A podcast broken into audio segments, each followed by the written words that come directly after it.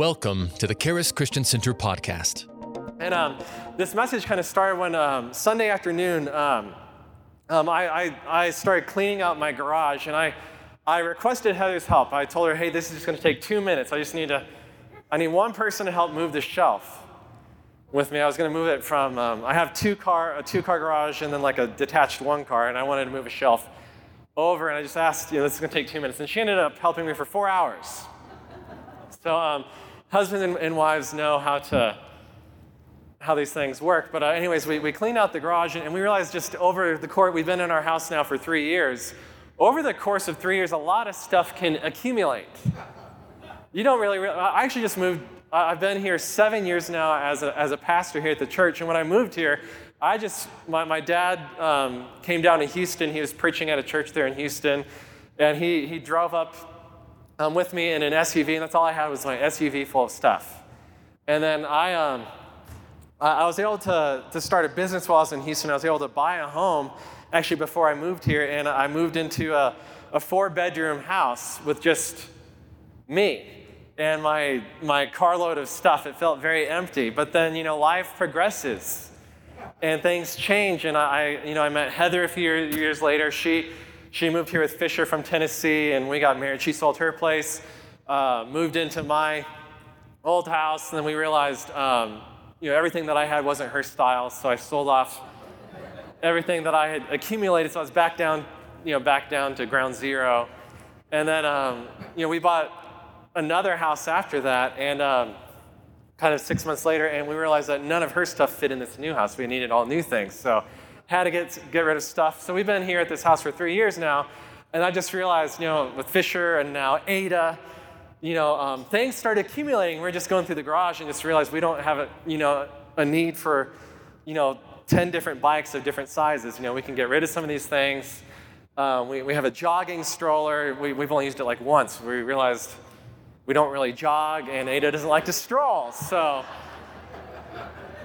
um, so anyone who needs a jogging stroller, who likes to jog and or stroll, um, I'll make you a good deal. But uh, you know, one, one, thing that we did, we had to clear out all of our um, our tax stuff. I realized we had all the tax you know records. You have to keep it you know for seven years if you're ever audited, and and some of this stuff was going back to 2013 because I was, you know, uh, but I 2013 is we're kind of going through all this stuff and and. Um, things were different then. I was, still, I was, I was looking through all my stuff, and, and, Heather and I are both very entrepreneurial. We we're finding all these hair salon receipts she had. She found her like her, her planner for how many you know hairdos she would do and everyone's names, and and you know I even found little parts to to hair trimmers that she had ordered, and and we can just get rid of a lot of this stuff. You know, I found all the receipts for all the watches I had shipped all around the world. You know, receipts to Azerbaijan and Yemen and and uh, and and we just had a big bonfire. And it was kind of fun just, just lighting all this stuff up on fire. And, um, and God kind of spoke to me. You know, I, He always speaks to me when I'm out in my yard, and I was just sitting in front of the fire by myself for a little while. And, um, and God just said, You know, you, you have to get rid of some of the old to make room for the new. And God wants to do new things. He wants to, to, to to have new chapters in your life. He wants to have new, new um, calls in your life, new purposes, new dreams, new, new streams in the desert, new fresh things. He's always growing, expanding. And sometimes you, you just need to take an inventory and just get rid of some stuff that you don't really need in your life anymore. And um, you know, if you're looking back continually, that's going to slow you down. This is something I also realized just um, yesterday. We, we got to go to um, see Fisher play uh, baseball. Fisher's grandma, um, Nana Rhonda, is visiting from Tennessee, and she got to see Fisher play a great game. He, he, was, he batted a 1,000. He was three for three, and um, every time he walked out to the plate, he kind of strut like, like he, he, he was. And um, the, the, second time he came out, um, um, I, I, um, I, pulled up a song. I thought he needed a, a walkout song. You know, professional players walk out with a certain song. And this is, this is you know, nine-year-old baseball. No, none of these kids have walk. There's no, you know, sound person there or whatever. But I, I got my phone. I played as loud as I could. But I played uh, uh, The Greatest Showman. It, it goes, whoa, dun, dun, dun. It's like, this is the great, this is the moment you've been waiting for. this is the greatest show, because he's, he's there to put on a show. And, uh, and we're all just cracking up because it fits him very well. And actually, when, when uh, Fisher turned five, Heather and I were dating, but I threw a birthday party for Fisher when he turned five. That was his uh, first birthday here in Colorado, and, and um, he, had, he wanted to have a greatest showman birthday party. So he had the, you know, he was like the, if you've seen the movie, he's kind of like a circus leader with the, the top hat and the cane. And Fisher, he still has all that stuff. And he's still the greatest showman. And, um, and he put on a show, you know, he actually um, scored twice. Both times when he scored, he, he just slid into home plate. He didn't have to, but he just was just showing off his baseball skills to everyone. But um, one time he, he couldn't, um, it was actually the, the bases were loaded. He had to, he had to book it to get home, and, and the kid who was up to bat kind of hit just a little dinker. And Fisher was running from third to home, and he's just going very slow, just looking at the ball and kind of looking back at the ball as he's kind of getting close to home. And, and uh, you can't be, you need to stay focused on what really matters. And I told Fisher, you know, if you're, if you're distracted by whatever it is, you're, you know, you're, you're, it's going to slow you down. You were running very slow, Fisher. And um, I think that's like a lot of us. We get distracted by things that don't matter, and it really slows us down from where God is trying to get us. It causes us to lose focus. And um, what we really need to do is put your head down and go go, go. And a little bit of Pastor Lawson came out of me as I saw Fisher just kind of lollygagging towards home. I, I normally don't do this. You guys know how I preach. I normally don't, but every now and then I'll yell. And I yelled, go, go, go. And then Ada started screaming, go, go, go. Like Ada, Ada's got a lot of Pastor Lawson and her mama in her. She's very feisty. And, um, but really, that, that's a great word for, for for us tonight, I believe, is put your head down and go, go, go. Amen. So this is just my intro. I'm going to give you my first point tonight. And it's a very pointed point. But it's a point straight from the mouth of Jesus. And I think it's a great point um, with one of these tips on how to keep shining bright, how to keep going ahead into this great plan, into this um, glory that God has in store for us that we could be a part of. And it's this point it's remember Lot's wife. And I'm trying to share two points that God has really put on my heart, but remember Lot's wife. This comes from Luke 17, and that's in Luke 17, verse 32. But let's turn to Luke 17. I want to read this in context. Um, Jesus is actually talking about um, his return, the, the, second coming, and he um, gives two examples of what it's going to be like when he comes again. One example is he, he said it's going to be like the days of Noah. And the other example that he gives, it's going to be like the days of, of Lot, the days of Sodom and Gomorrah. And when I look around, I see there's a lot of things going on like that were happening in Noah's time, and there's a lot of things that were happening in the time of Sodom and Gomorrah. So remember Lot's wife. Now is the time to stay focused. Keep looking ahead. Keep looking unto Jesus. Really, it, it's all about Jesus. And everything that we're doing, it has to, it has to, there has to be some significance that, you know, God has to call us to do things. Amen? And um, um, Jesus, it, he makes a very, you know, pointed point, a very stern warning here. Remember Lot's wife. So let's, let's start actually in Luke 17, verse 26. And he says here, and as it was in the days of Noah, so it will be also in the days of the Son of Man. And I believe he's talking about his return here. And I see this all today. You know, we are in like the, the times like where it's like the days of Noah. There's a lot of unrighteousness that is abounding upon the earth. So what do you do? You build an ark. You do what God's called you to do, and, and you you look unto Jesus. You look unto your hope. You look unto salvation, and hold on to it, and keep keep building that ark. Don't fall away from it. Um, it says they ate, they drank, they married wives, they were given in marriage until the day that Noah entered the ark, and the flood came and destroyed them all. Likewise, as it was also in the days of Lot. So he's, this is another example here. He says it was very similar in the days of Lot. They ate, they drank, they bought, they sold, they planted, they built. But on the day that Lot went out of Sodom, it rained fire and brimstone from heaven and destroyed them all. Um, people can go to those plains where, where this happened, and, and there's, they find there's just tons and tons of sulfur in the ground there, even to this day. Thousands upon thousands of years later, that, that ground is still barren and full of sulfur.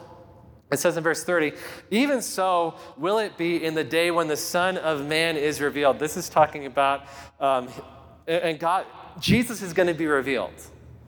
Like, we don't need to be, be like, he is going to be revealed. He's coming again. In that day, he who is on the housetop and his goods are in the house, let him not come down to take them away. And likewise, the one who is in the field, let him not turn back. Remember Lot's wife.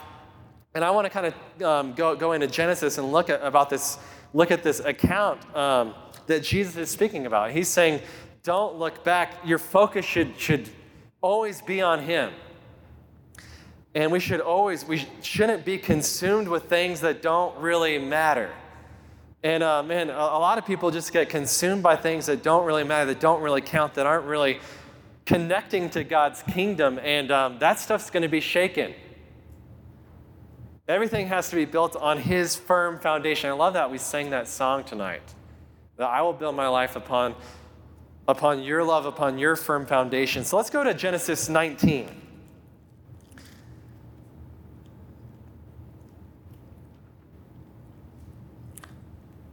And I, have never um, preached on this before, and I've never really studied it super in depth, but um, I, I, actually loved looking at this account of Sodom and Gomorrah. I usually, you know, in um,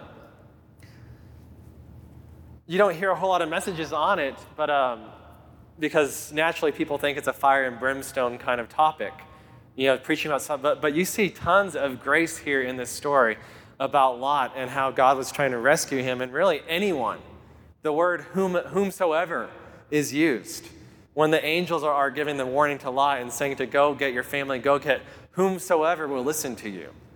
That's a very gracious term. Who here is a whosoever, a whomsoever? That, that like God's grace was, was wide open in this story.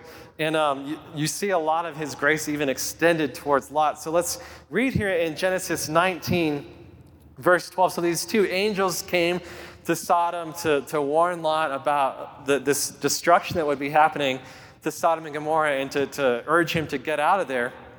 And uh, while they were staying there, uh, men, you know, the, the, the place is so wicked, they, they wanted to come and, and rape, assault these, these angels. And um, they, they just shut it down immediately.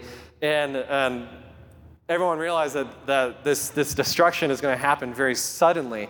Um, verse 12, it said, The men said to Lot, Have you anyone else here? Son in law, you know, sons in law, your sons, your daughters, whomever you have in this city, take them out of this place. That, that's a very gracious term here. Salvation was available to everyone. Whoever would, would hear what God was speaking through these angels, what God would then speak through Lot. Whoever would hear you, whoever would go with you, get him out of this place. Verse 13, for we will destroy this place because the outcry against them has grown great before the face of the Lord. And the Lord has sent us to destroy it. So Lot, he went out and spoke to his sons in law who had married his daughters and said, Get up, get out of this place, for the Lord will destroy this city. But to his sons in law, he seemed to be joking. As in the days of Noah, as in the days of Lot, as we preach this message of salvation, there are going to be some people who just think you're a joke. There are probably a lot of people that thought Noah was a joke as well. And I believe before Jesus comes again, there are going to be people who think that the message of salvation, the message of Jesus, is a joke, but it's not a joke. Amen. Um, verse 15, it said, When the morning dawned, so, so Lot apparently was taking his time. He was still in town. He wasn't really hurrying out. When morning dawned, the angels came to Lot again. They urged him to hurry, say, I, I just see they're really trying to help Lot. You don't want to dilly dally here. They urged him to hurry, saying, Arise, take your wife, take your two daughters who are here, lest you be consumed in the punishment of the city. And it says, while he lingered, he's just I don't know why he's lingering. I don't know what he's looking for to take with him. But um, it's time to get out of here. I remember several years ago, I was home, it's probably 10, uh, I was home um, visiting when the Waldo Canyon fire happened. My parents live on the west side of town, and we could actually see um, homes catching on fire in mountain shadows and, and literally bursting. The, the fires would, would um, like suck in, suck out all the air instantly, and, and the homes would just like pop. And um, it's a, it's a very, it, it just like brings chill to your, chills to your bones, like even me thinking about this. Um, but, um, and we could see this happening in that the, the, the winds were super high that night. Was very dry, very hot. I think they're like 50 mile per hour winds, so things moved very rapidly. And, um, you know, we, we got the, the notification like you evacuate if you live in whatever zip code to just evacuate. And um, I just grabbed my flute and nothing else. And I got in my parents' car, and we, they had a rental home that was empty, and we just moved to their empty rental home, and we just slept on in an empty house for two weeks. And, um, um, but Lot, Lot was lingering. I don't know what he was trying to find. I know in case of a fire, I grab my flute, but now I grab my wife and my two children first. And the dogs, I guess. I got dogs I got to think about. But he, he was lingering, and the men, they, they literally grabbed his hand. This is how, this is just a picture of God's mercy. Like the, the fire is like there, there's something about ready to be destroyed here. They, they grab his hands, they grab his wife's hands, they grab his daughter's hands, and they, they, they physically forced them outside the city. It said, the Lord being merciful to him. Man, God is so merciful, just so full of mercy. He sent angels to, to warn Lot to, to, to physically grab him and, and pull him out of there. They brought him out and set him outside. They set him outside the city and they, they said, Look, please listen, go. And it said, as it came to pass when they had brought them outside, that he said, the angel said, Escape for your life. Do not look behind you nor stay anywhere in the plain. Escape to the mountains, lest you be destroyed. Then Lot said to them, Please, no, my lords. He, it's an interesting account. And, and he's kind of arguing with them. He said, Indeed, now your servant has found favor in your sight. You have increased your mercy, which you have shown me by saving my life but I cannot escape to the mountains. He's kind of like barter, you know, bargaining with them. I don't want to go to the mountains. I'm not really a country person. Can I go to this nearby city instead? I don't think Lot quite understands what's going on. You know, I can't escape to the mountains lest some evil overtake me and I die. You know, there's bears in the mountains, there's cougars in the mountains. I, I'm not really a Woodland Park kind of guy, I'm more of a Carter Springs kind of guy. Those mountain people, just, I don't know about them. I might die living in the mountains. He said, See now, this city is near enough to flee to. You know, Manitou Springs, I can go there. It's still close enough. Can I go to this city? And um, please let me escape there. It isn't a little one, it's just a little one. You know, don't worry about this city, it's just a little one. It's just so funny the things he's saying when he's almost ready to be zapped. And my soul shall live. And, and he said to him, See, I've favored you concerning this thing also, in that I will not overthrow this city for which you have spoken. So hurry, escape there, for I cannot do anything until you arrive there. That's beautiful. I cannot do anything until you arrive there. And therefore, the name of the city was called Zoar. The sun had risen upon the earth when Lot entered Zoar. And um, this kind of struck me as I was studying this out, but I, have always thought that, that um, Lot's wife turned to salt like on the way, like on the plain. I think I, I saw like a little kid's cartoon about this. I don't know. I think I did when I was a kid. I don't know what kind of kids' cartoons I was watching, you know telling all these various Bible stories. But I, I remember when I was a kid just seeing a picture of them running and her turning and turning into salt. And it's like, well, they're still on the plain. But no, they, they reached Zoar, so they're probably living there for a time. But it, you know, it said the Lord rained brimstone and fire on Sodom and Gomorrah from the Lord out of the heavens. So they were already in Zoar. They were already in this little town by then says, So he overthrew, overthrew those cities, all the plain, all the inhabitants of the cities, and what grew on the ground. But his wife looked back behind him, and she became a pillar of salt. It says that she looked back behind him. So I don't think it was like necessarily this instant thing that she did when, when they were just running away. Like they were in Zoar, they had seen what had happened, but it said she looked back behind them. I think she kept longing back for something that God didn't want for her. It was this intense longing, something that God really did not want for Lot, did not want for his family, did not want. God did. God had something else planned for them, but something inside of her could just not stop looking back and desiring what they had in Sodom. And um, it kind of, she, she was really, really focused on the wrong thing. Talk about it in a major way. And um, as I this, I, I just I was just hearing God kind of speak to me about the parable of the sower and the various types of soil. And um, we know that in the parable of the sower, there's four types of soil. There's the wayside, there's the stony ground, there's thorns, and there's good soil. And it kind of reminded me just, just someone who's looking back, focused on the wrong thing, not really looking at what God really wants to do in their life. It reminds me of the thorny soil. Jesus had said this about the thorny soil in Matthew 13, 22. Now, he who receives seed among the thorns is he who hears the word, and the cares of this world and the deceitfulness of riches choke the word, and he becomes unfruitful. And I believe that, that Lot's wife had this, just this intense desire for, for something that God did not want for her. He had something so much better for her, but she just had this intense desire, just kept looking back. And I, I believe that she actually reached a point that, that was beyond thorny soil.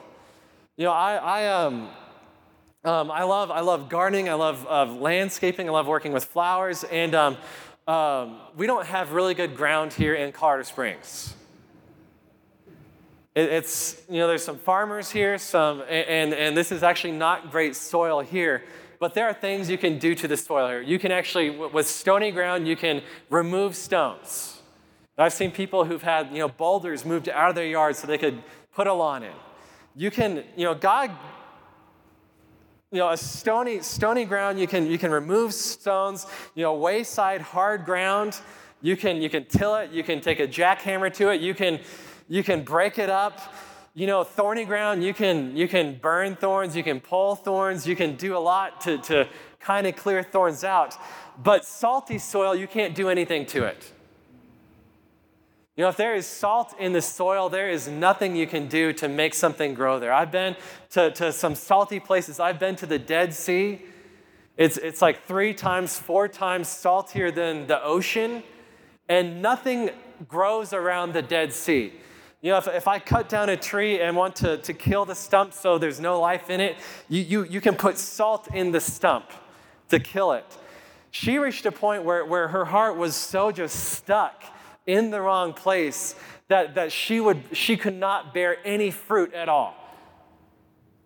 She just reached a, a point where she literally became salt. I believe she became a literal pitter, pillar of salt, but just something about her looking back to what God did not want her to look back to, living where God did not want her to live in her mind.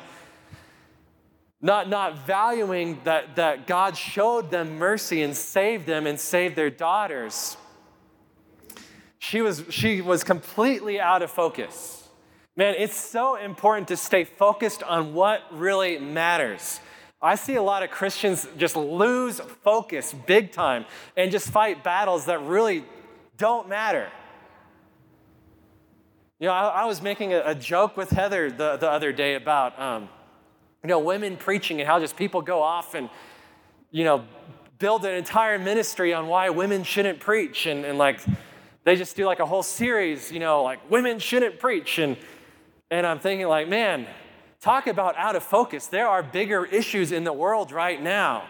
Look around. It's, it's as the days of Noah, it's as the days of Sodom and Gomorrah. And this is what you want to focus on and just rail nonstop and, and just tear down other believers who God is using and, saving. And um, you know, even I, am not, well, I'm just going to go there. Why not? It's a Wednesday night. I'm the associate pastor. You know, the Southern Baptists don't allow women to preach, and they're, they're, I think they're the biggest denomination in America right now. You know, and I like a lot of Southern Baptists. We sang, you know, um, Unstoppable God. And I thank God that's written by Elevation Church, which is, which is a Southern Baptist church. But right now, they're, they're just still railing on women can't preach. And um, um, one of the largest churches in the nation, Saddleback Church, Rick Warren, you know, the purpose driven life guy, he, he stepped down as a senior pastor and they, he appointed a, a husband and wife to take over the church, and, and she has a teaching role at the church. And, you know, they're, they're um, disfellowshipping, you know, that church from their denomination because this woman gets up on a, on a, on a stage and, and shares. And, um, you know, also the Southern Baptists, they've, they've been really honoring and, and celebrating the life of Charles Stanley. I like Charles Stanley. He's a very intellectual, very smart minister. I, have watched his television program. He's a Southern Baptist. I have a lot of, you know, thing. I, I like to hear a lot of things that he has to say. But, um, you know, Charles Stanley was actually saved when he went to a, a meeting and a woman was preaching. And God, you know, a, a, woman was preaching and gave an altar call, and he came up and gave his life to Jesus because this woman preacher. Hypocrites. Yeah, that's. Um, stay focused on what really matters. You know, someday, you know, when, when the statute of limitations is gone and I can share stories, I'm going to write a book on. No, I, am going to. I'm, I'm going to write a book on like a thousand dumb reasons to quit a church. and I think, I think I've reached a thousand, but then, then people find more. And um, stay focused on what really matters. What really matters? What is God calling you to do? What? Stay focused. Stay focused. That there are there are some. We're in the days of Noah. We are in the days of Sodom and Gomorrah. Like Anyway, you gotta, you gotta remember Lot's wife. Amen.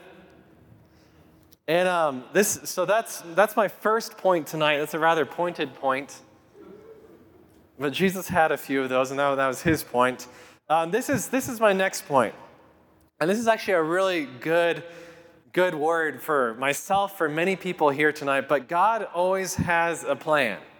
God is never without a plan. God always has a plan. And this, this is just, this is super great.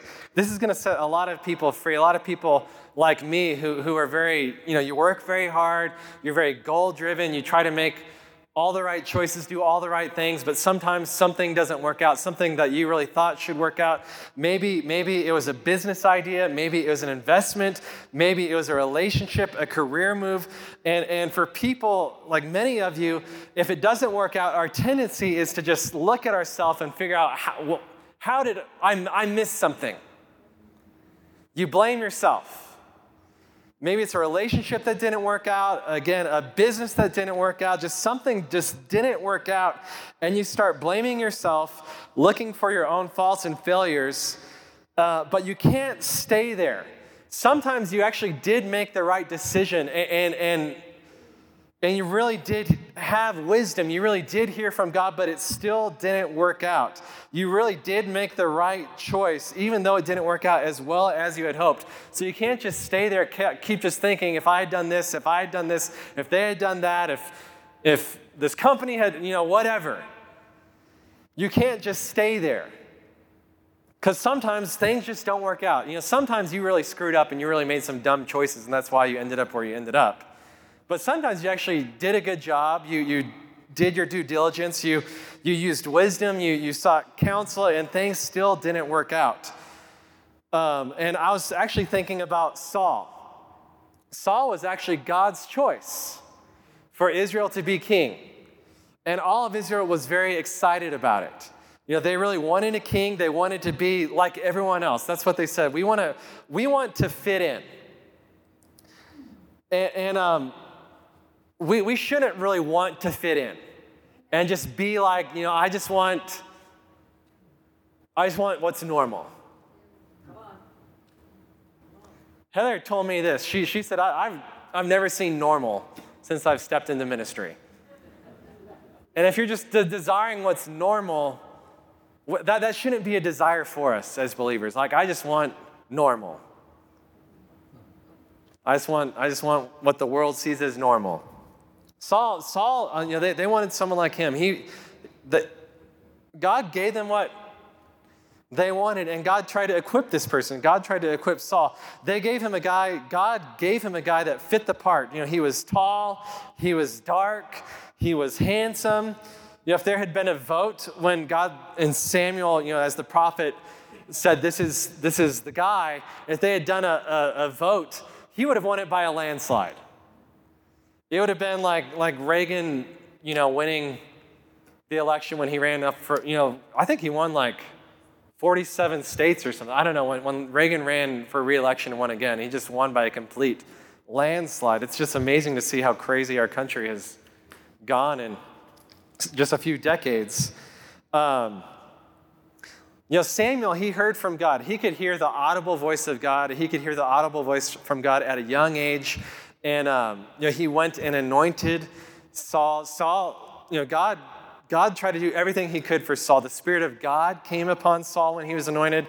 He, he received gifts from God, he received talent from God. He went out, he even prophesied. People said, Is Saul among the prophets? And he went out and led Israel. He began to fight battles, he, he became a great warrior, but he still had choices to make. He still had to make choices. You know, faith makes choices. I just, I just, um, um, recorded television with my dad yesterday, and um, we, we just um, actually um, recorded on, on what he just finished preaching on Sunday, on the lifestyle of faith. And I was, I was, we were talking about the consistency of faith, but faith makes choices. You know, it makes consistent choices to always put God first, always hear God's voice and, and ask God, what are you calling me to do? And faith always realizes that it's not about you, it's about Him. It's about Jesus. You, you have to be willing and you have to be obedient. You have to be humble. Faith, faith is incredibly humble. Incredibly humble. And that's why God says He gives grace to the humble, He gives more grace to the humble. Because humility is, is an expression of faith. Faith and grace just attract each other like magnets. It's like, it's like one of the strongest bonds in the realm of the spirit. If you can imagine like, like something like gravity just or, or giant magnetic pull, faith and grace are just this form this incredible bond. And, and faith, humility is an expression of faith. It's saying it's, it's not about me. I'm going to put my trust in you, God. I'm not going to put my trust in myself. You know, Saul continued to make choices that were actually it's like a, a, a magnetic push. Pride is the opposite of faith. And it will actually push grace away. I wish I had some magnets right now. I could, but you can visualize a magnet.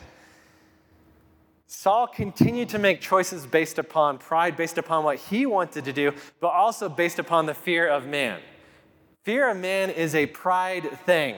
What will other people think about this? That's, that's a pride type question. Just being concerned with your popularity, with your own fame, with how people perceive you. That, that's a pride thing. So let's look at 1 Samuel. I want to I wanna kind of talk about this story a little bit. And um,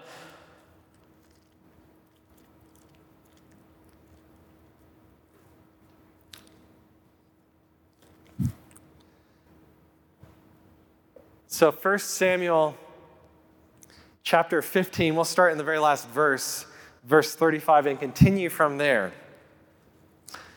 And Samuel, this is kind of after you know, the, the straw that broke the camel's back with Saul and his pride issues and him just doing his own thing. It said Samuel went no more to see Saul until the day of his death. So this was just the final um, straw. And um, it says, Nevertheless, Samuel mourned for Saul. So he still had a heart for Saul, just wanting, wanting things to turn around. It said he just mourned for Saul. And it said the Lord regretted that he had made Saul king over Israel. And, and this, this kind of spoke to me that the Lord even regretted something. So the Lord had made a choice. God Almighty made a choice like, I'm going to appoint Saul to be the king here. I'm going to, I'm going to have Samuel anoint him. I want to put my spirit upon him. I'm going to try to speak to him, try to help him. But Saul just, we all have a choice to make. God can give you everything, but you still have to make faith choices. Does that make sense? And, and it said the Lord regretted this. But this is really cool. So even, even if you, just something didn't work out, it's okay to, re- like, it's not always your fault. But this is the cool thing when it doesn't work out, and even when you thought you heard God and it didn't work out, God still has a plan. Keep trusting Him. He always has a plan. You might not, you might be like confused. I don't know why this didn't work out, but God is not confused. Amen. He still has a plan, and you need to keep going to Him for direction and to hear His voice, to hear His plan. And I love um, what God says now in um, 1 Samuel 16, verse 1. Now the Lord said to Samuel, How long will you mourn for Saul? So he's saying, All right, the time for mourning is up. You've mourned him, and, and um, I'm not going to let you just stay there forever. I've rejected him from reigning over Israel. Fill your horn with oil. Man, and as I've been just, just, just meditating on this, just studying this, this, I believe this is a prophetic word for this church, for people here tonight. Fill your horn with oil. Fill your horn with oil. He, Samuel was a great man of God, a, a, a mighty prophet. He could hear the audible voice of God from his youth when no one else could. But God said, You know, the time for mourning is up. Now take your horn and fill it with oil. For those who are, are just stuck in regret, stuck in a perpetual state of mourning, take your horn and fill it with oil. God has a plan. Maybe things didn't work out. Maybe there was a loss. Maybe you were hurt. Maybe you're are just regretting things that you've done. God has a plan. It's a good plan. It's a plan of abundance. It's a plan of increase. It's a plan of multiplication, a plan of fruitfulness. And I guarantee it's a plan that goes beyond what you can see right now. So take your horn and fill it with oil. God wants to just fill you with oil. But you got to say, God, here, I'm ready for that oil. I'm ready for that oil of joy that you have. I'm ready for that oil of the Holy Spirit that you have for me. I'm going to stir myself up. I'm going to build up myself in this most holy faith, praying in tongues. There is an anointing oil for me right now. Fill your horn with oil and go. I love that. Go. He just go. He probably yelled it at him just like I was yelling at Fisher, go! And God has a plan. I'm sending you to Jesse the Bethlehemite, for I have provided myself a king among his sons. And Samuel said, How can I go? He's kind of like, I, I, don't know if I should go. If Saul hears it, he will kill me. But the Lord said, Take a heifer with you and say, I have come to sacrifice to the Lord. The Lord's very smart. It's like, you're not going to lie, but because lying's wrong, but I'll give you an excuse to go there.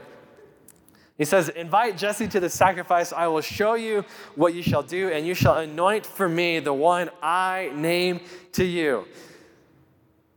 So Samuel did what the Lord said and went to Bethlehem, and the elders of the town trembled at his coming. They saw Samuel, they, they know something was up. Samuel is on the move. God is on the move. There is a plan. They start trembling. And they said, you come peaceably? And he said, Peaceably I come to sacrifice to the Lord. Sanctify yourselves.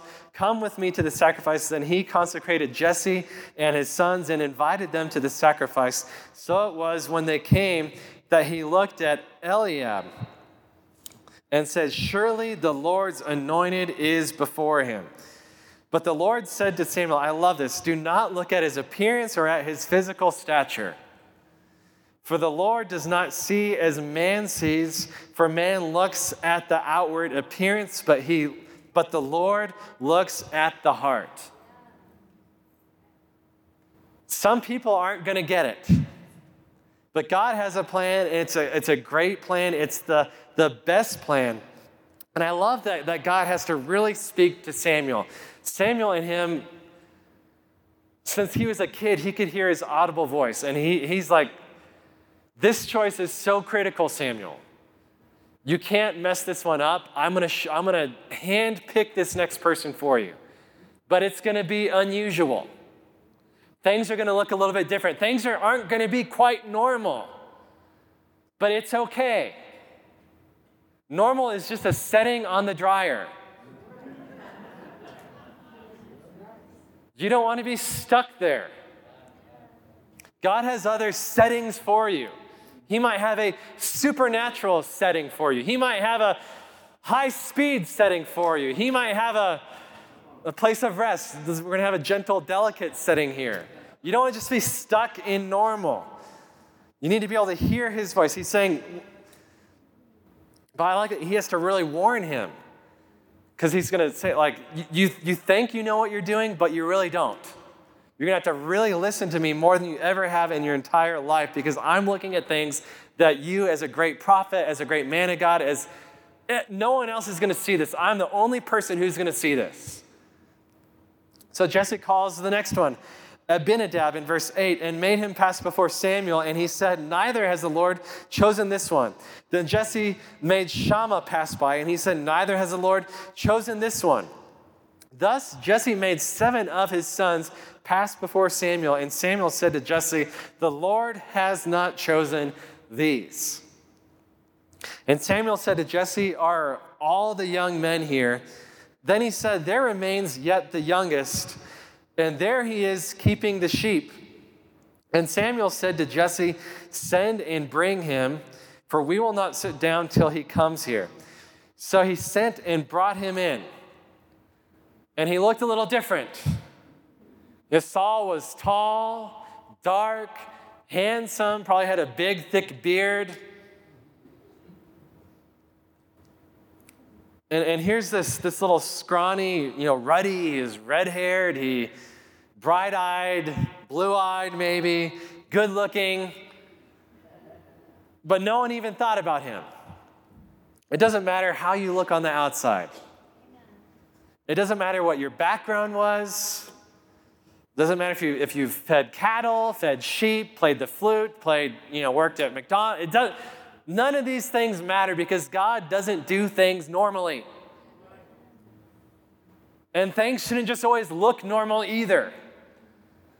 If your life just looks normal, it's boring.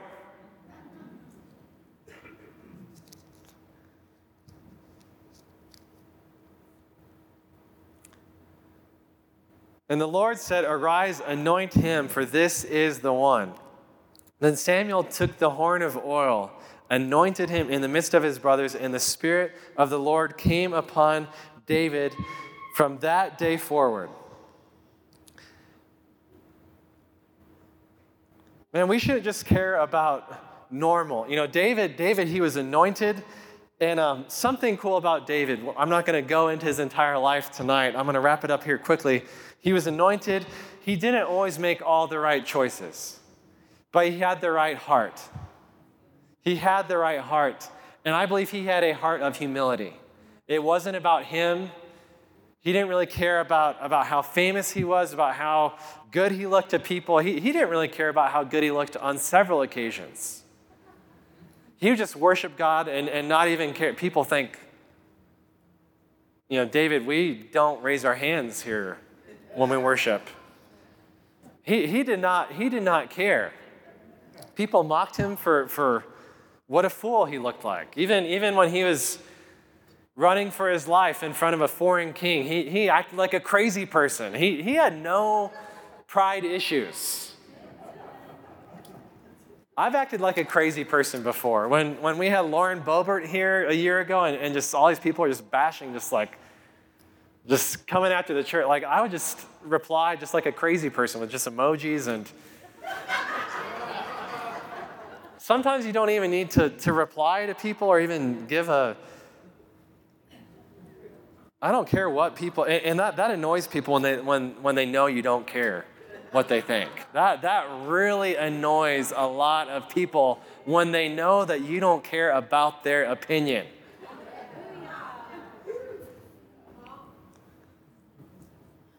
Yeah, even even um, when Absalom tried to take over the kingdom and, and um, David, you know, was fleeing, he could have had someone go, go whack Absalom. He could have, you know, people were, were spitting at David, were throwing rocks at him. He could have had people just wipe them out instantly, but he just said, you know what? It's, it's, he, he's just so, so humble. He really let God fight the battles for him. When Saul was chasing after him, and, and David was great to Saul.